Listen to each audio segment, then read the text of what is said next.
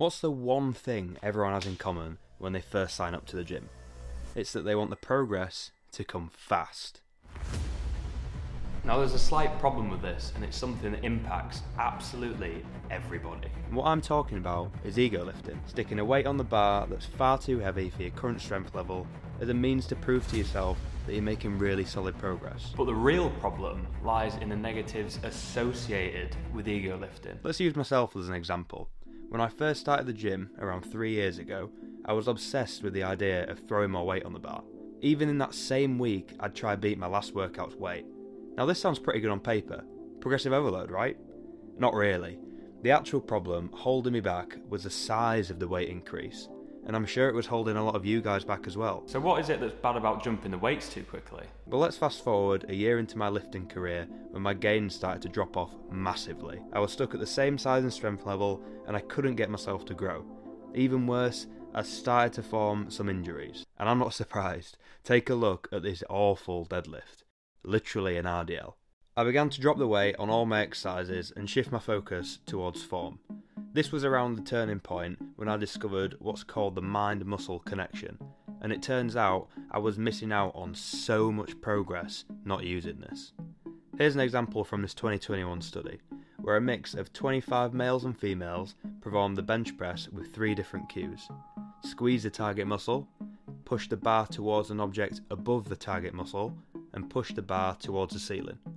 In the study, the muscle activity of the chest, front delt, and tricep was measured for everyone, and all sets were performed to failure using 85% of their 1 rep max.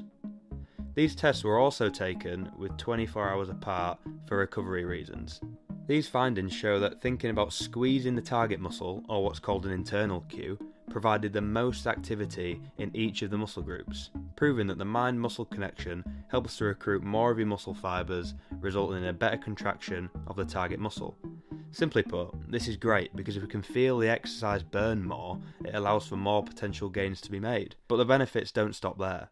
There were two other improvements that also came as a result of dropping the weight. Let's go over the first one using a better method of progressive overload. In order to grow and adapt in the gym, we need to be making things slightly harder on a regular basis.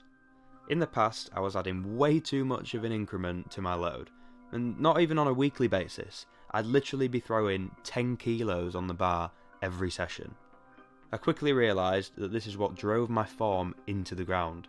I couldn't control the weight at all. I learned that you should only increase your weight when you can do the planned amount of reps with perfect form. Now, progressive overload isn't just picking up some heavier dumbbells.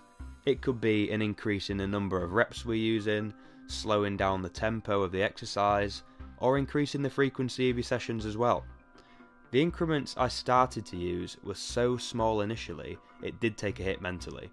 It literally felt like my progress was stopping because I was just so used to smashing 10 kilos on the bar every single session. I really doubted myself that this was the right path in the first few weeks, but I kept telling myself that it's going to pay off in the long run, and it definitely did.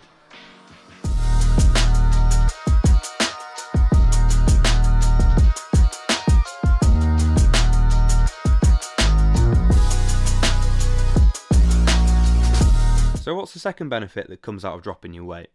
It's the increased range of motion across the board. Usually, when we load an exercise too heavy, our bodies tend to compensate by shortening the range of motion, just so we can get the rep done. Now, this not only looks really stupid, but we're missing out on the massive benefits of training with that extra range. So, when we do train in the full range of motion, our workload is actually increased. We have more time under tension, which creates more muscle damage. And what's even better is that in order to get a full range of motion, we most likely need to drop the weight. This reduces joint stress, resulting in less injury and more time training. So, what did dropping the weight actually teach me?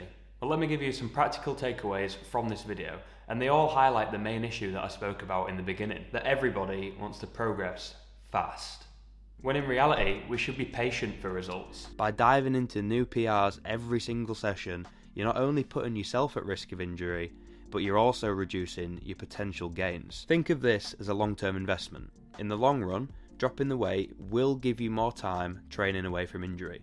You'll have better form and be able to cope with the heavier weights. I'm aware that in the short term it may feel like you're not really making the progress that you should be.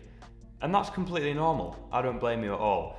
But just stick it out, and I'm sure that you'll find progress not only in the long run, but you'll also make better gains overall. I know there's so much more about making progress in the gym, and that's why I made this next video here that you should definitely go watch. These tips alone will make it so much easier for you to make some good progress. I'll see you there.